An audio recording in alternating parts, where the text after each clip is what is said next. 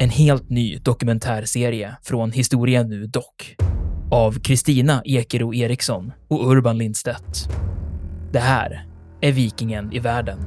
Vikingarna, de var inte något främmande folk. Sannolikt är det ett slags tempel, ett kulthus helt enkelt. Enligt legenden så är rykiderna skandinaver. Från skeppet och bränslet och slavinnan och hennes herre hade blivit till aska. Du hör dokumentären på historia.nu eller där poddar finns.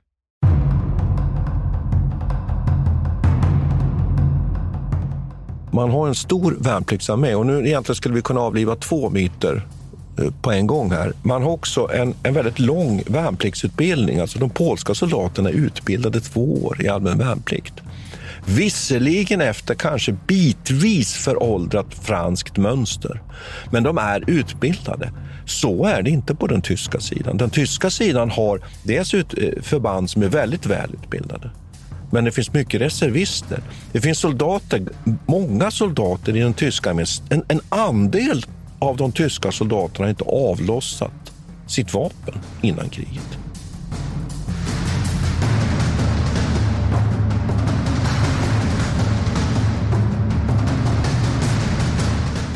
Militärhistoriepodden är podden om krig med människor och samhället i fokus.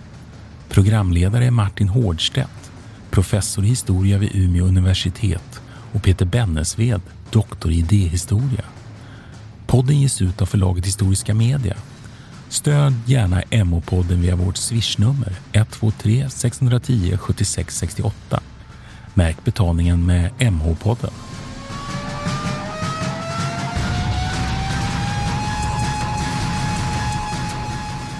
Välkomna till Militärhistoriepodden. Mitt namn är Martin Nordstedt. Och jag är Peter Bennesved. Och idag ska vi prata om den eh, polska invasionen. Ja, Tysklands invasion av Polen 1939. Ja. Alltså jag tänkte på en sak när, när vi började prata om det här. Så jag, mitt, ett av mitt tidigaste minne från, från liksom historieundervisning, eh, det var min högstadielärare, tror jag, som berättade liksom, eh, om det här ojämlika förhållandet mellan tyska krigsmakten och Polen. Mm. Och framförallt då hur, hur eh, Polen, den polska eh, armén möter tyskarna med kavalleri mm. egentligen. Den klassiska myten, ja. Mm. Polsk kavalleri anfaller på ett löjeväckande sätt till tyskt pansar. Det är den klassiska myten. Det är, det är spännande att det, att det stämmer ju givetvis inte. Nej, Eller jag vet jag gissar, jag gissar. Jag vet Nej, att de använder kavalleri, men vi kan mm. prata mer om det sen. Men eh, det säger ju lite någon, någonting om det här kriget också, att det är ganska mytomspunnet. Det är ganska, och är det avgjort egentligen? Alltså så här, både själva kriget är ju avgjort givetvis, men är det liksom eh, konsekvenserna och eh, händelseförloppet är ju omgärdat av rätt mycket mystik på något vis.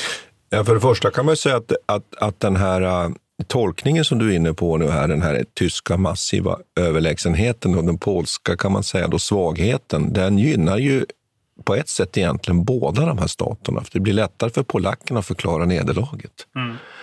Och det gynnar ju också tyskarna i det läge man var då, för mm. man vill ju ha den här äh, överlägsna, fantastiska segern. Mm. Ehm, och det, det, är väl bara ett bevis på just historieskrivningen i efterhand mm. upprepar de här sakerna. Det är lättare också för Polen i efterhand att förklara det här om man kan säga att vi var så materiellt underlägsna. Sen tycker jag att man kan direkt säga en sak när det gäller Polen och andra världskriget det är ju att det är väldigt komplicerat. Man har en väldigt komplicerad relation till, till eh, eh, sin historia, särskilt andra världskriget. Jag var faktiskt på en, en, en, en kontaktresa en gång i Polen och träffade eh, personer som jobbade med det nya museum för andra världskriget som man ska sätta upp i Gdansk. Och det var väldigt intressant att, att, lyssna på dem, hur de resonerar. För deras stora problem var inte som det hade kanske varit i Sverige, att hitta ett sätt att tilltala publiken, att försöka hitta bra och rätt kunskaper och fakta, utan deras stora problem det var hur ska vi nu kunna kryssa mellan de här olika synerna i Polen? Alltså deras stora problem var egentligen hur ska vi kunna presentera en bild av andra världskriget som regering, opinion och olika grupperingar i Polen kan acceptera? Mm. Det är ju någonting som vi inte riktigt är vana vid i Sverige, men vi får väl återkomma mm, till det. Det men men vad var Polenfälttåget? Var, varför anfaller Tyskland Polen?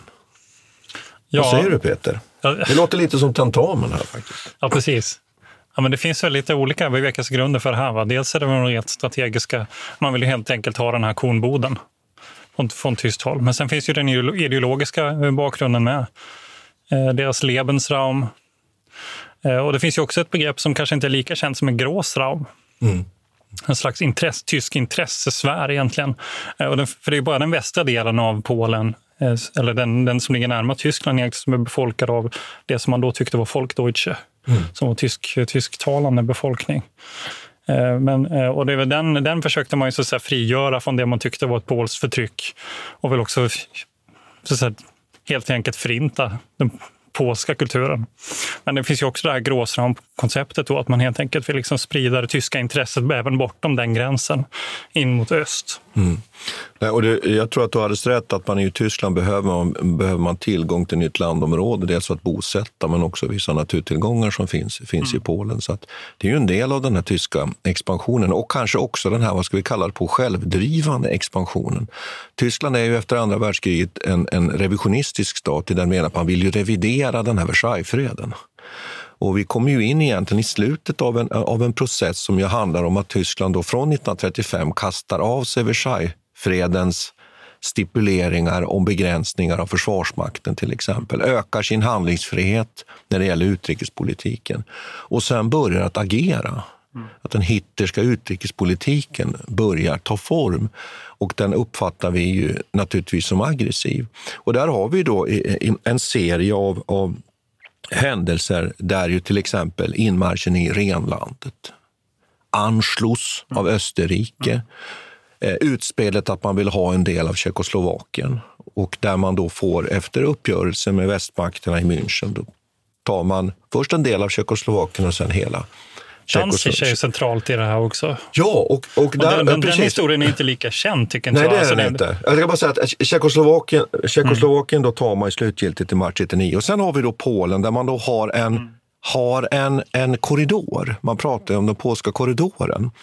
Så att Danzig och det området är en del av Ostpreussen. Tyskland är ju för, geografiskt delat och däremellan finns det nog en tunga, en korridor av Polen som går upp mot, öster, mot Östersjön. Och det har ju att göra med första världskriget återupprättande av Polen som stat. Och det här då triggar ju Hitler som ett problem gentemot Polen. Att, att dels att man kräver att man ska få, få använda så att säga, järnväg och ta sig kom, kommunikationen genom det här området, men att man också vill ha det här området och att man vill ha då vissa rättigheter för befolkningen också i, i Danzig. Sätter man inte igång ett statskupp eller något liknande i Danzig också? För att man tänker sig att den här, ja, den här staden är väl i princip tysk talande eller har liksom en tysk majoritetskultur jo, kan precis, man väl säga. Precis. Och, och Känner här, inte till detaljerna. Nej, nej, nej, och det behöver vi kanske inte gå in på. Men, men vi kan väl konstatera att här finns ju då så att säga en, en, en idé om att den här staden, Danzig, då borde egentligen borde egentligen vara då en, en, en naturligt integrerad del med geografisk kontakt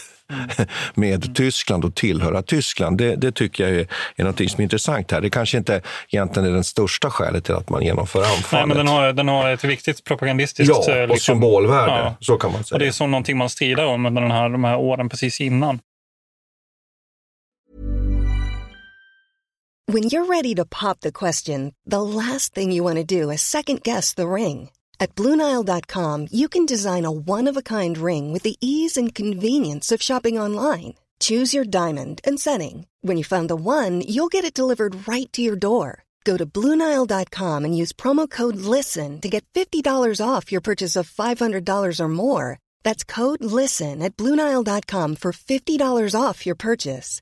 Bluenile.com code LISTEN. A lot can happen in three years, like a chatbot may be your new best friend. But what won't change? Needing health insurance. United Healthcare Tri Term Medical Plans, underwritten by Golden Rule Insurance Company, offer flexible, budget friendly coverage that lasts nearly three years in some states. Learn more at uh1.com. Many of us have those stubborn pounds that seem impossible to lose, no matter how good we eat or how hard we work out. My solution is PlushCare. PlushCare is a leading telehealth provider with doctors who are there for you day and night to partner with you in your weight loss journey. They can prescribe FDA-approved weight loss medications like Wagovi and Zepbound for those who qualify. Plus, they accept most insurance plans. To get started, visit plushcare.com slash weight loss. That's plushcare.com slash weight loss. Man kan ju också fundera lite på Polens egna liksom, situation här. Hur agerar de egentligen? Man ganska ensidigt tittar man ju på Tyskland och deras expans, eh, liksom, expansionspolitik. Men vad, vad, vad, gör Polen egentligen? De å andra sidan allierar ju sig med, eller får ju understöd av, av de allierade. Mm. Så det, kan ju, det beror på hur man ser det. Det är ju på, viss, på ett sätt provocerande också. Det är det. Man kan väl, kan, kan väl också bara påminna om att, att Polen är ju ett resultat av att man efter första världskriget vill bygga upp en, en buffertzon mellan det som man egentligen ser som ett större hot, det kommunistiska Sovjet, och, och Västeuropa egentligen. Eh, en så kallad condon sanitär, som det heter på, på franska. Och det, det man gör då egentligen, man skapar ett antal stater genom Centraleuropa, och egentligen ända uppifrån, om vi räknar alltså Estland, Lettland, Litauen, Polen, Tjeckoslovakien och så småningom ända ner till Jugoslavien. Eh, Problemet blir att de här är väldigt svaga, de här staterna. De är ju diktaturer när vi kommer fram till 1939. Det är bara Tjeckoslovakien som fortfarande kan anses ha en demokratisk författning, men den sväljs ju av, av Tyskland tidigt, som vi redan säger, utan krigshandlingar. Sen är ju Polen då en diktatur och under det, Polens stora starka man under 20-talet, Pilsudski, generalen Pilsudski, har ju till och med varit framgångsrik i krig mot Sovjetunionen och Polen har Östeuropas största armé efter Sovjet. Och det här är en stat med ett relativt gott självförtroende. Så det är egentligen ingen, eh, ingen pushover? Alltså det, är inte så att de bara kommer, kommer vika sig? Nej, utan det här är en stat med stora resurser. Ja. Eh, både militära resurser och mänskliga. Ett hot mot Tyskland? Ett, ett, ja, skulle man då kunna säga. Ja.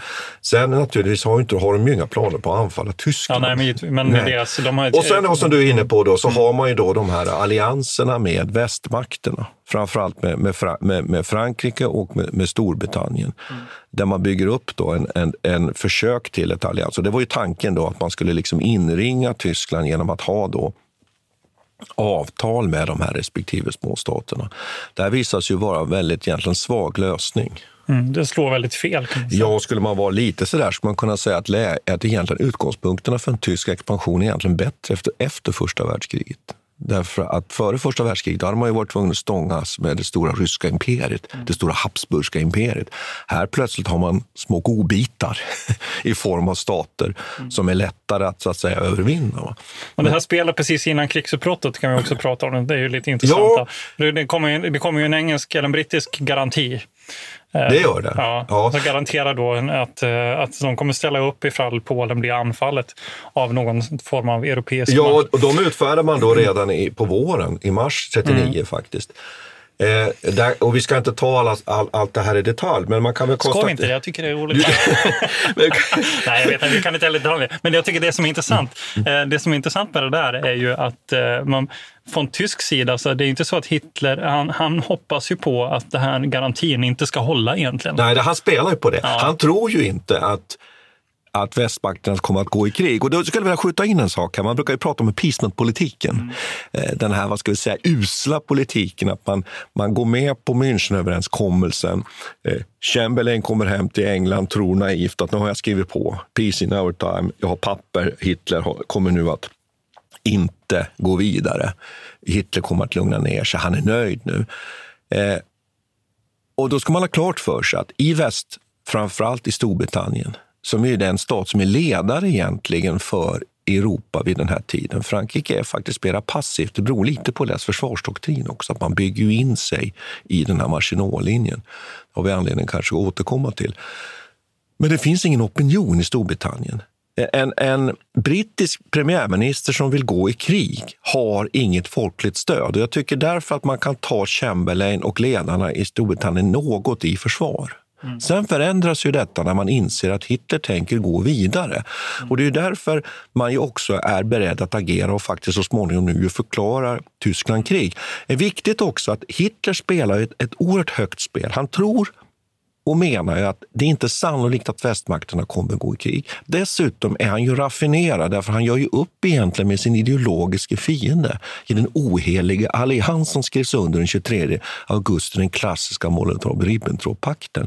Vilket ju gör att i händelse av ett infall, ett anfall på Polen, och man är ju redan igång med planerna.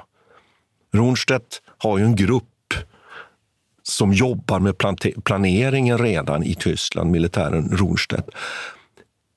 Sovjet kommer alltså att snarare delta i att dela upp Polen.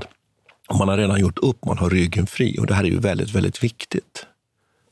Men det finns ju en eh, jag tycker att den här situationen som uppstod då under säga, våren, våren 39 och sommaren 39 där man inte riktigt vet huruvida britterna kommer ställa sig till, en, till ett eventuellt anfall har ju också lett till lite historiografiska konsekvenser. Vi har den här historikern Richard Overy som har skrivit en bok som heter bara 1939 och han för resonemanget att det, det var egentligen eh, eh alltså det större delen av den diplomatiska eh, säga, eliten mm. var ändå övertygad om att det fanns hopp ända in till liksom 1 september 1939. Ja, ja. Om att det här inte skulle bli ett krig. Att man ändå har, liksom den, har drivits fram det så långt och man tänker sig att än så länge kan vi faktiskt stoppa det här. Men det, det, det som du berättar motsätter det är mer som en slags strukturalistisk tolkning. Ja, nu går vi in i... Det är kanske en diskussion, ja. men, men, det är klart att här finns det olika syner. Ja. Men det jag tycker är viktigt är att man ofta uppmålar man i svart och vitt och man vill ha eh, att Chamberlain var naiv. Och, det, mm. det fanns inte möjlighet att vid den tidpunkten gå i krig. Sen händer någonting väldigt radikalt. Opinionen vänder direkt när anfallet på Polen kommer och då finns det en möjlighet att plötsligt agera. Men även de tyska generalerna här var inte heller överens om att Hitler gjorde rätt när han eh, beslutade slutgiltigt att gå in i Polen. Det är också så här, det, det finns ju en, jag läste en, en ryss, han, han kallar det här för att, att Hitler liksom committed to suicide, har han skrivit. Mm. Och det ligger ju någonting i det också. Det fanns ju tyska officerare som, även, som höll med om att det här startar vi ett krig om Polen nu och den brittiska garantin slår in, så att säga. Då är det slutet. Vi kommer inte klara av ett krig på två fronter igen. Nej, och det här har vi någonting som är väldigt spännande för att man ska förstå, eller något viktigt och spännande för att man ska förstå andra världskriget. Och den är ju att man kalkylerar ju med hela tiden ett kort krig. Tyskland klarar egentligen inte ett långt krig. Och det beror ju helt enkelt på det är geopolit, och det är geografi och det är naturtillgångar. Mm. Utan ska man lyckas vinna någonting, då måste man vinna det snabbt. Och det är väl där, tror jag också, som det har fötts den här förklaringen eller liksom konceptet av att man i Tyskland utvecklar någon form av nästan överordnad doktrin som man kallar för blixtkrig. Mm, men det måste finnas blixtkrig, för annars vinner de inte. Nej, annars vinner Nej. de inte. Och, där, där kan vi, och det kan vi, kan vi ju diskutera, det där begreppet. Det finns ju anledning att komma tillbaka till det, för att det begreppet egentligen har ju två delar. Dels är det det här överordnade, som man brukar säga strategiska doktrin form, formulerandet av en blixtkrigsdoktrin, att man måste vinna krigen väldigt snabbt, det är det ena. Och då kan man ställa sig frågan, är det verkligen så? Finns det en sån genom, genomarbetad doktrin i Tyskland? Svaret är nog egentligen ganska enkelt på den frågan. Nej, det, det, finns inte. Det är någonting som vi i efterhand kan konstruera. Men däremot var man väl medveten om, framförallt bland de tyska militärerna, och det är man ju så rädd för. Vi har ju ingen armé som kommer klara av det här. Vi kommer snart, snart att prata om, om Polenfälttåget väldigt konkret. Om vi tittar till exempel på pansardivisionerna och så vidare. Hur utvecklade var de egentligen? Kunde stridsvagnarna rulla överhuvudtaget? Hade man övat och så vidare? Va? Det är det ena. Det andra är ju det här med blixtkriget, att att man brukar liksom prata om att den också har ju en, en operativ, taktisk eh, eh, eh aspekt på, på blixtkriget, att man uppträder så att säga konkret på slagfältet på ett speciellt sätt. Och det kan vi återkomma till. Gör man det i Polenfälttåget? Det är väl egentligen svaret på den frågan också. Mycket tveksamt nej. Mm. så, så det kan, har vi anledning att diskutera. Men, mm. men det ligger faktiskt i den här frågan du ställer här, mm. att man är tveksam. Eh, en sak, nu kanske vi föregår lite händelserna här, men Polenfälttåget blir ju en stor framgång. Mm. Det kan vi ju släppa direkt här för, för, för lyssnarna. Eh, och det gör många av till exempel eh, den här högt utbildade militären Halder som finns ju i den tyska ledningen. Han blir oerhört rädd. För han tänker nu att nu får ju Hitler vatten på sin kvarn. Vad kommer härnäst? Mm. hur, kommer, hur kommer, bär det här nu bara iväg? För det här Polenfälttåget var inte den stora. Militären är väl medvetna om att Polenfälttåget är inte den fantastiska framgång som, som propagandan om Hitler vill låta alla förstå. Så att här finns något väldigt intressant som du tar upp, tycker jag. Ready to pop the question? The jewelers at BlueNile.com have got sparkle down to a science with beautiful lab-grown diamonds worthy of your most brilliant moments. Their lab grown diamonds are independently graded and guaranteed identical to natural diamonds, and they're ready to ship to your door. Go to Bluenile.com and use promo code LISTEN to get $50 off your purchase of $500 or more. That's code LISTEN at Bluenile.com for $50 off. Bluenile.com code LISTEN. A lot can happen in the next three years. Like a chatbot may be your new best friend. But what won't change? Needing health insurance. United Healthcare Tri Term Medical Plans are available for these changing times. Underwritten by Golden Rule Insurance Company, they offer budget friendly, flexible coverage for people who are in between jobs or missed open enrollment. The plans last nearly three years in some states, with access to a nationwide network of doctors and hospitals. So, for whatever tomorrow brings, United Healthcare Tri Term Medical Plans may be for you. Learn more at uh1.com. This is Paige, the co-host of Giggly Squad, and I want to tell you about a company that I've been loving, Olive and June. Olive and June gives you everything that you need for a salon quality manicure in one box. And if you break it down, it really comes out to $2 a manicure, which is absolutely insane. It's also so easy to get salon worthy nails at home with Olive and June. The difference between how your nails used to look when you did them yourself and now with the Manny system is a complete game changer. The best thing about Olive and June too is it's a quick dry, dries in about one minute, lasts for five days, and full coverage in up to one to two coats. Visit oliveandjune.com slash perfectmani20 for 20% off your first system. That's oliveandjune.com slash perfectmani20 for 20% off your first system system.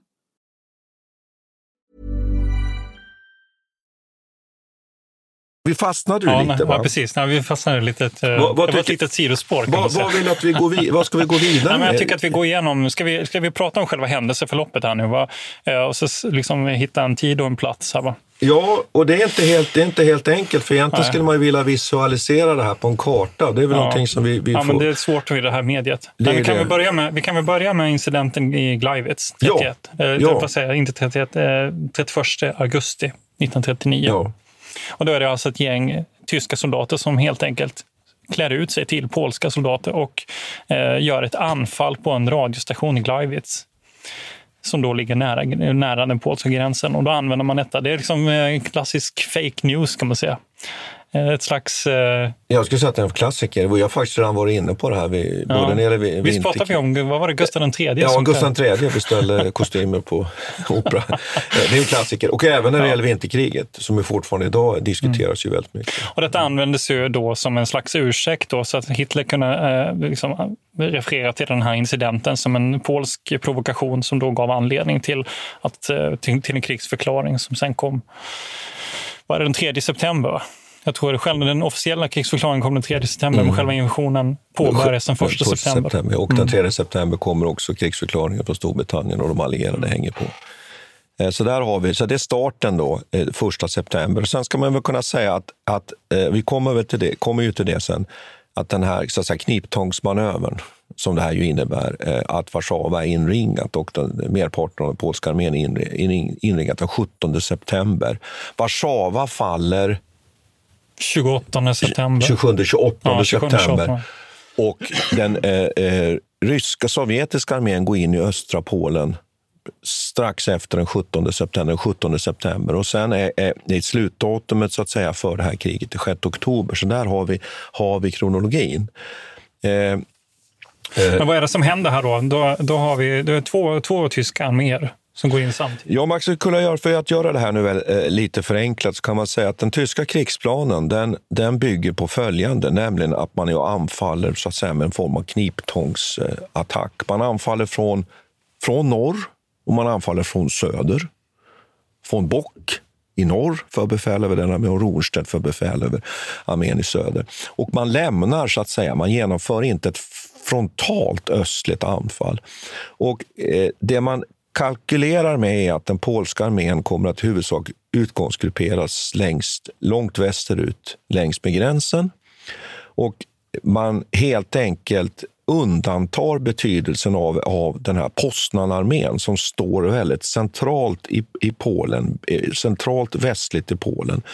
Den kalkylerar man med och säger så här, den kommer inte hinna agera. För hade den agerat, då hade den varit ett stort problem. För den skulle nämligen kunnat antingen möta von Bocks nordliga armé eller Ronstedts sydliga armé, eller faktiskt gå rakt västerut mot Berlin. Det är ju inte så långt till Berlin, vill jag ju påminna.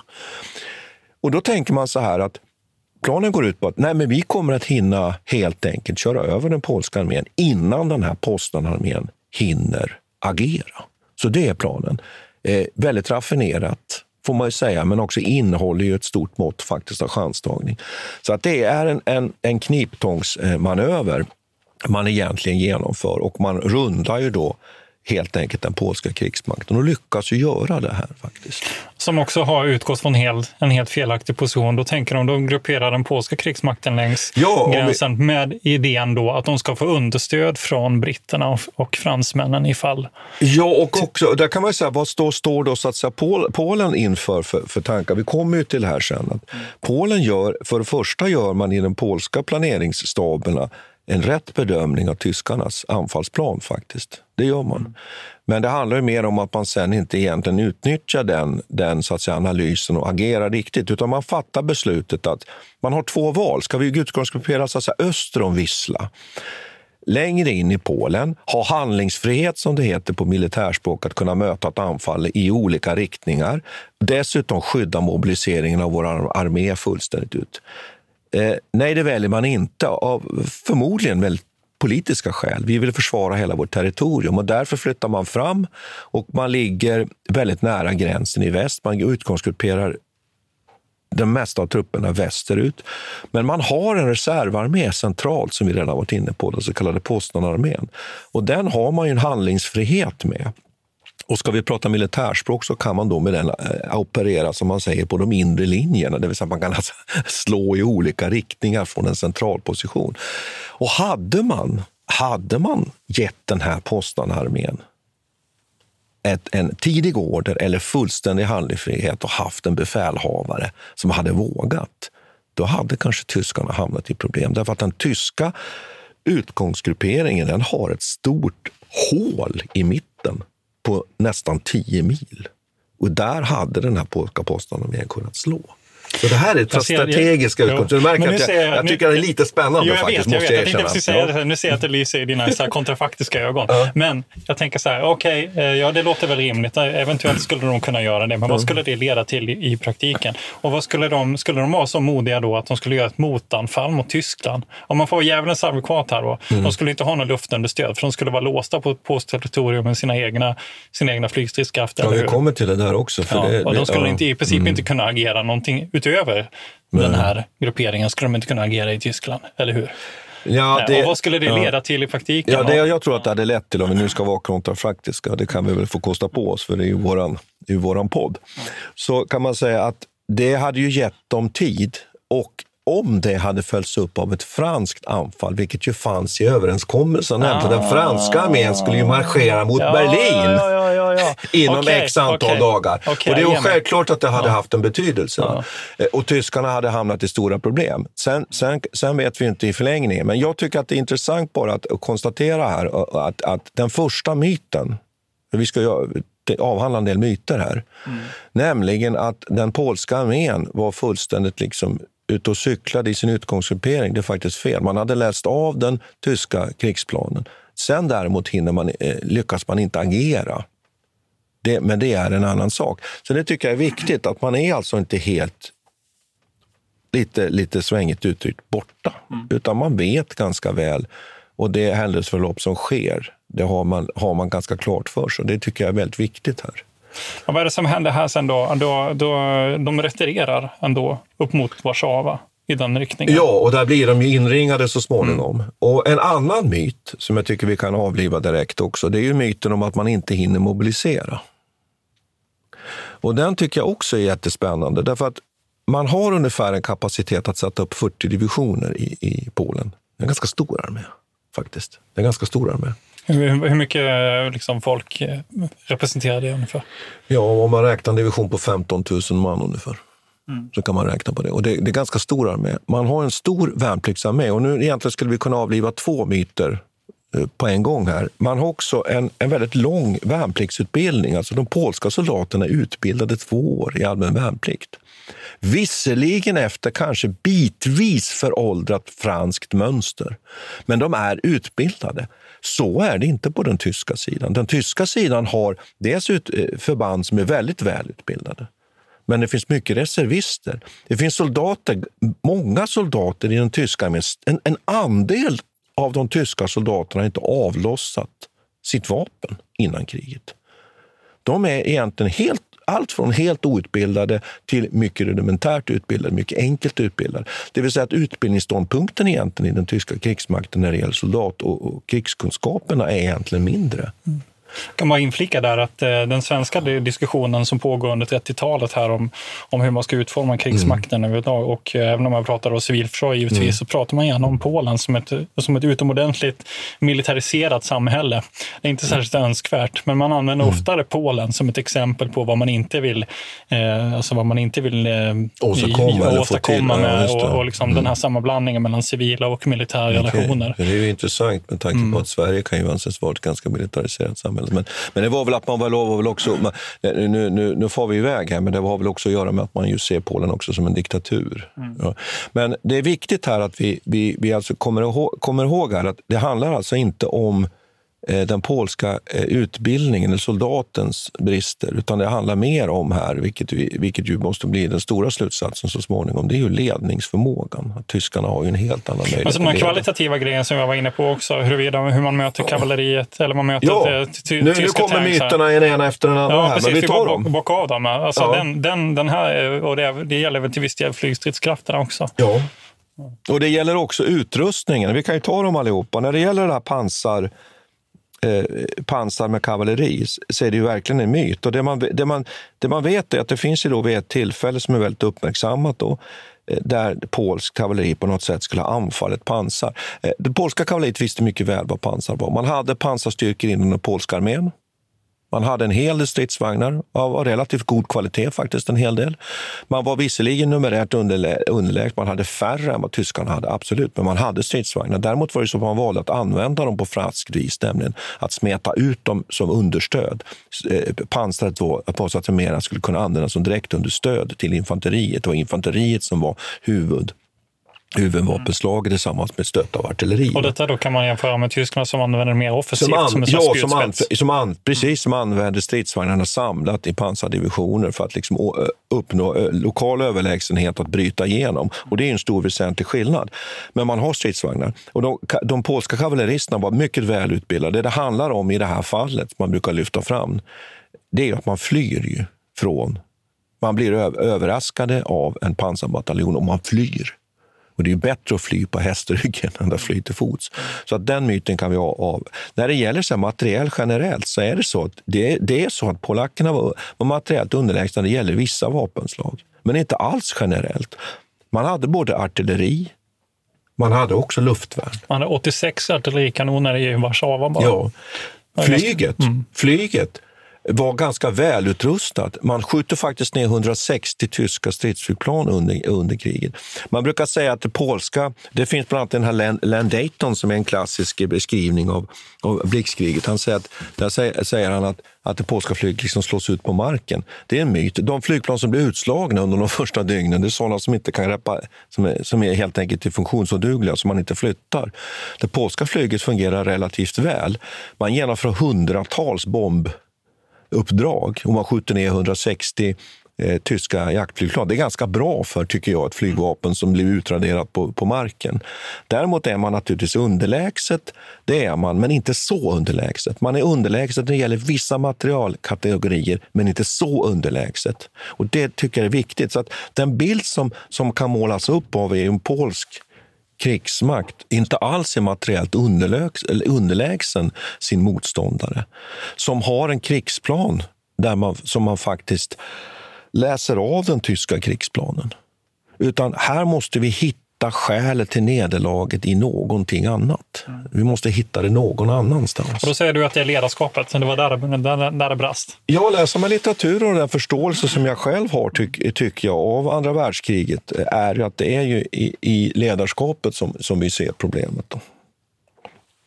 Och att det är ledarskapet i den tyska armén som är överlägsen den polska armén. Att man har en uppdragstaktik i den tyska armén, att man har eh, befälhavare som agerar mycket mer självständigt och tar initiativ. För Polenfälttåget är inte alls på något sätt klockrent eller genomförs perfekt ifrån tysk synvinkel. Mm. Utan här handlar det väldigt mycket om välutbildade befälhavare på lägre nivå i, i, i, i organisationen som fattar fattar goda beslut och är goda ledare på slagfältet. Men när du säger liksom gott ledarskap, om man ska få en generell fråga om dem, vad, de, vad betyder det egentligen? Menar du bara att det är någon slags eh, självständighet då som officerare? Är det, handlar det om förmågan att uh, liksom kommunicera sina beslut och sina order? Handlar det om hur, liksom, hur många officerare man har? Eller vad exakt menar du när du pratar om... Liksom, uh... När man pratar om, om, om, om uppdragstaktik så är ju den att helt enkelt att man ställer uppgifter till en befälhavare så att han har full frihet. För det första vet den här eh, bataljonschefen, kompanichefen, plutonchefen precis vad chefen vill. Det här är chefens målbild. Men sen styr inte chefen. Mm. Utan man har förtroende för den här kompanichefen att lösa uppgiften. Och han är utbildad att tänka så. Han får veta, jag ska ta staden.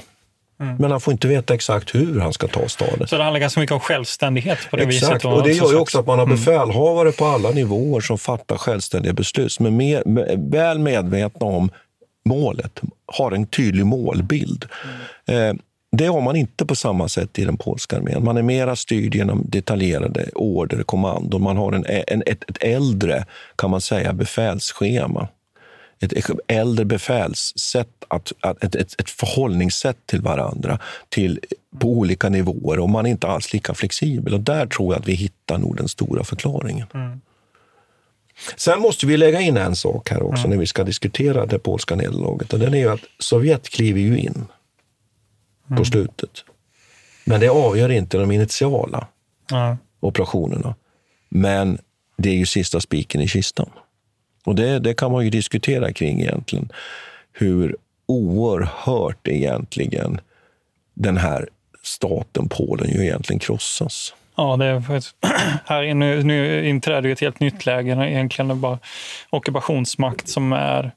Ja, det, är så, det är ett land uppdelat i två och eh, där man helt enkelt bara ville utradera allt motstånd. Den här operation Tannenberg som tyskarna sätter igång är ju fruktansvärt brutalt egentligen. Ja.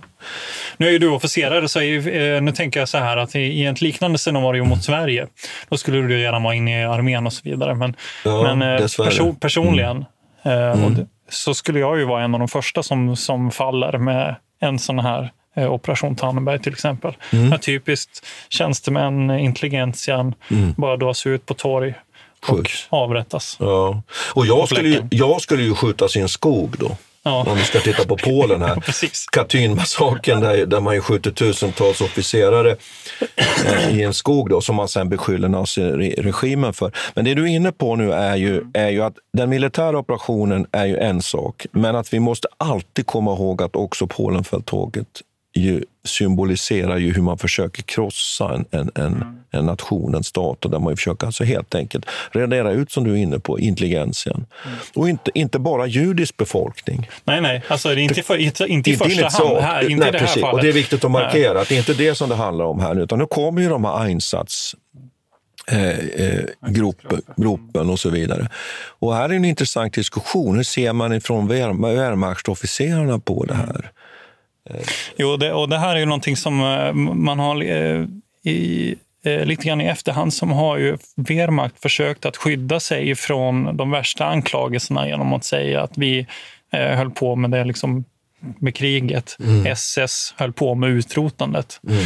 Men då finns det ju då författare här, bland annat som jag läst en, en som mm. heter Alexander Rosin och han är en amerikan som har skrivit om det här och, och menar då att det var inte alls så. Eh, det, fanns officerare inom Wehrmacht som var väldigt kritiska mot SS-gruppernas eh, utrotande och avrättningar och hur mm. de skröt om att skjuta folk. Och det, mm. det är extremt blodigt. Jag, jag, på ett sätt så vill jag rekommendera folk att läsa om det här. På ett annat sätt så vill jag inte det. För det är en sån fruktansvärd eh, mm. ockupation som, som, som polackerna får stå ut med. Men, men eh, från Wehrmachts sida så handlar han för fram resonemanget att från Wehrmachts sida handlar det först och främst om att ja, eh, det är moraliskt förkastligt, eller det har någon slags eh, demoraliserande effekt för deras soldater att se det här och att agera, att döda civila på det här systematiska sättet. Och att man helt enkelt tycker att det är för tidigt. Det är för tidigt i krigs, krigets, krigsförloppet så att, säga, att hålla på med den här typen av utrotningar. Mm. Men man är fullt medveten om från Wehrmachts sida om att det här är, kommer att ske Och det här är ju ett tydligt uppdrag från Hitler att vi ska från början vara fullkomligt brutala. Mm. Det, det, handlar inte om någon upptrappning eller någon slags radikalisering över tid eller någonting sånt. Eh, utan det här är från dag ett så börjar man avrätta, skjuta, eh, rensa ut allt, allt, alla som står i vägen. Varenda civil, så fort det finns en civil klädd person med vapen så dör de, dör de omedelbart. Det mm. finns ingen som helst eh, eh, liksom respit. Inget, eh.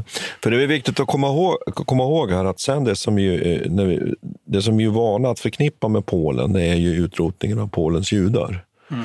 Och det, det är, är ju intressant att erövringen av Polen, erövringen av Östeuropa, menar en del forskare att det är det som ju också gör förintelsen möjlig. Mm. Och det här är ju en jätteintressant diskussion. Man brukar ju i historieforskning liksom prata om att det finns såna funktionalister som säger att det är liksom funktion, funktion, att det är tillfället som gör tjuven. Och det är jätteintressant att att i en tolkning så är det detta som gör förintelsen möjlig. När man gör de här erövringarna, man vinner områden med stora, eh, stora polsk-judiska befolkningsgrupper är också då som förintelsen blir möjlig.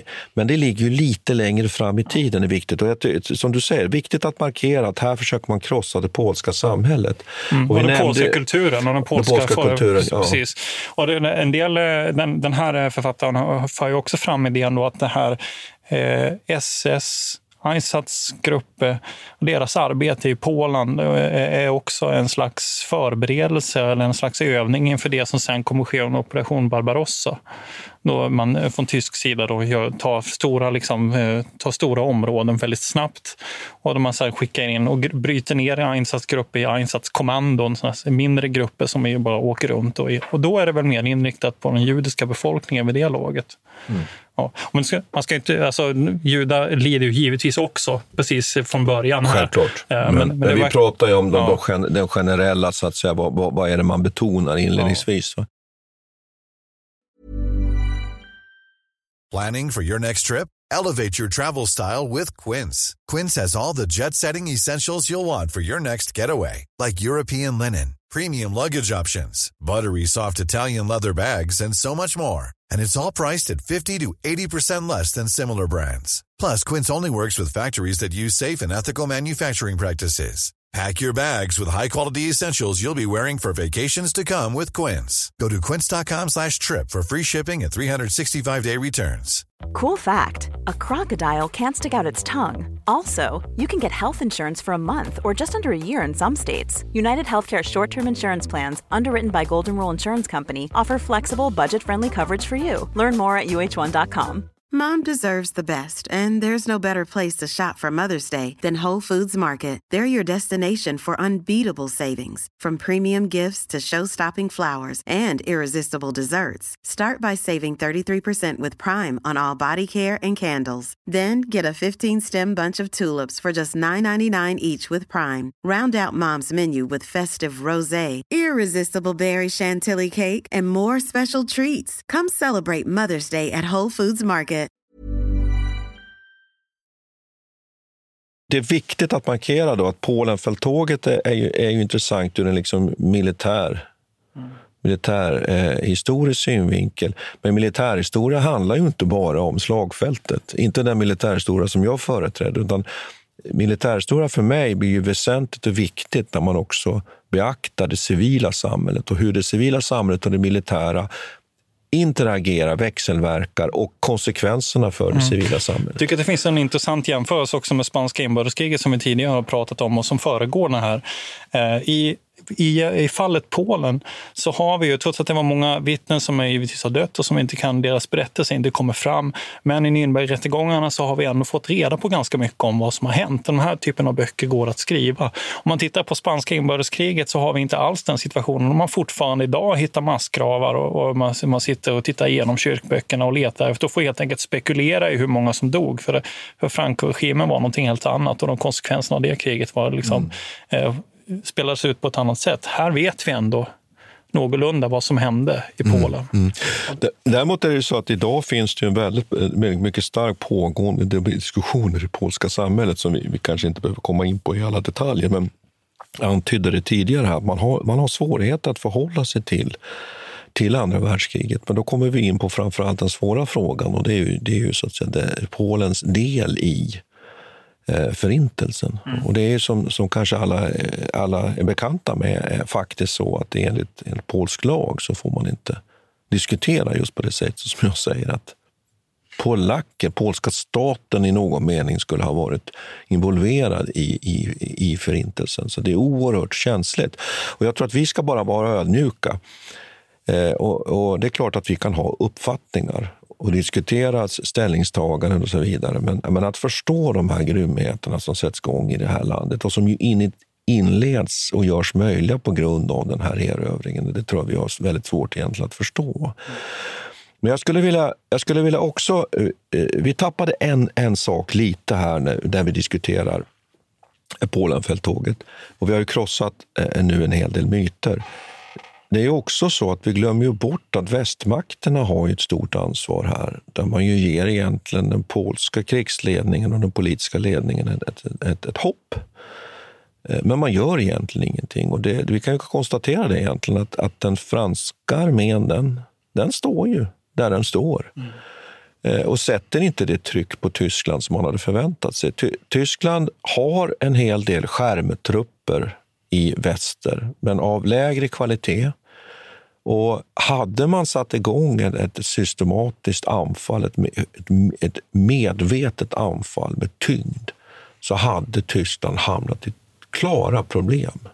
Och man markerar inte heller mot Sovjetunionen. När de gör man inte heller. Man, man, låter dem vara. Man hoppas på att de här, för, att det här för, man egentligen använder precis som du var inne på innan, här, använder polskt territorium som en slags strids som arena bara. Så tänker man sig att förr eller senare så kommer den här friktionen skapas mellan trots Molotov-Ribbentrop-pakten så förr eller senare så kommer det skapas så mycket friktion att de här länderna kommer, kommer att clasha. Ja. Det, det, det, får man i och för sig rätt i. Så ja, det får de givetvis rätt i. Men, men, samtidigt så blir det ju att de lämnar östra sidan av mm. Polen mm. helt vind för våg bara.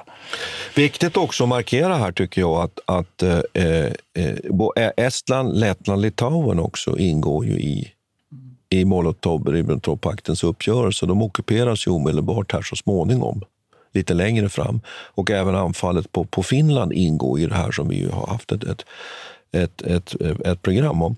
Jag skulle vilja återkomma till här liksom avslutningsvis lite nu det här med blixtkrig. faktiskt, mm. För det har vi inte avhandlat. Mm. Och där kan man ju säga att, att det finns inget blixtkrigskoncept eller någon sån doktrin utvecklad i Tyskland.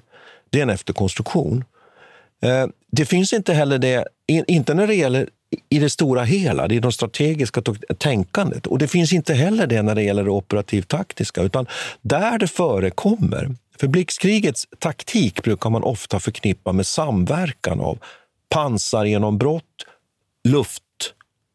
luftunderstöd, flygunderstöd, framförallt med störtbombare som ju rent tekniskt är så att säga, utvecklade för att kunna fungera som ett direktunderstöd från, från luften. Och att man sen, sen fyller på med, med både artilleri och infanteri bakom, gärna mekaniserat eh, infanteri eller, eller motorburet infanteri. Det sker egentligen bara spontant på, på vissa befälhavares initiativ i Polenfälttåget och är inte utvecklat.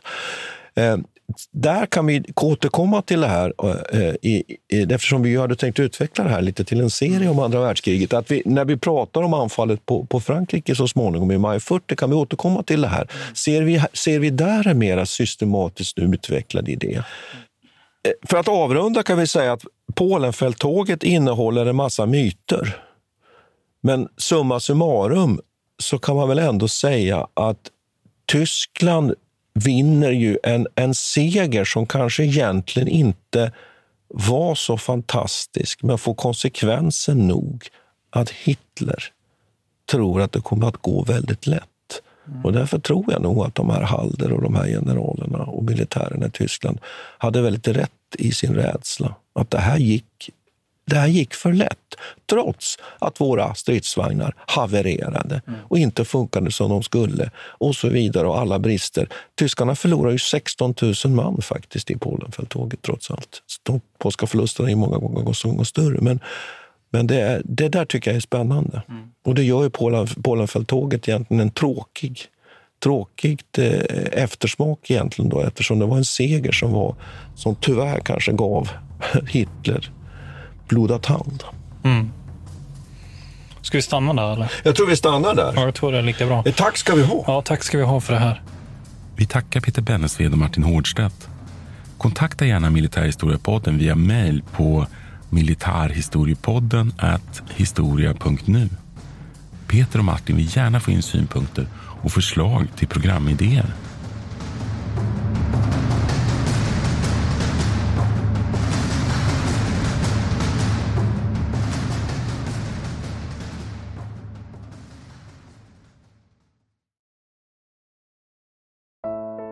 Iran har under 1900-talet genomgått tre omvälvande revolutioner som orienterat landet antingen mot västerlandets modell eller mot en auktoritär styrelseform. Idag pågår en social revolution i landet som vänder sig mot det islamistiska styret och vars anhängare har Europa och väst som förebilder. I en viktig bok ger idéhistorikern Mohammad Faslashemi en djupare förståelse för dagens dramatiska händelseutveckling.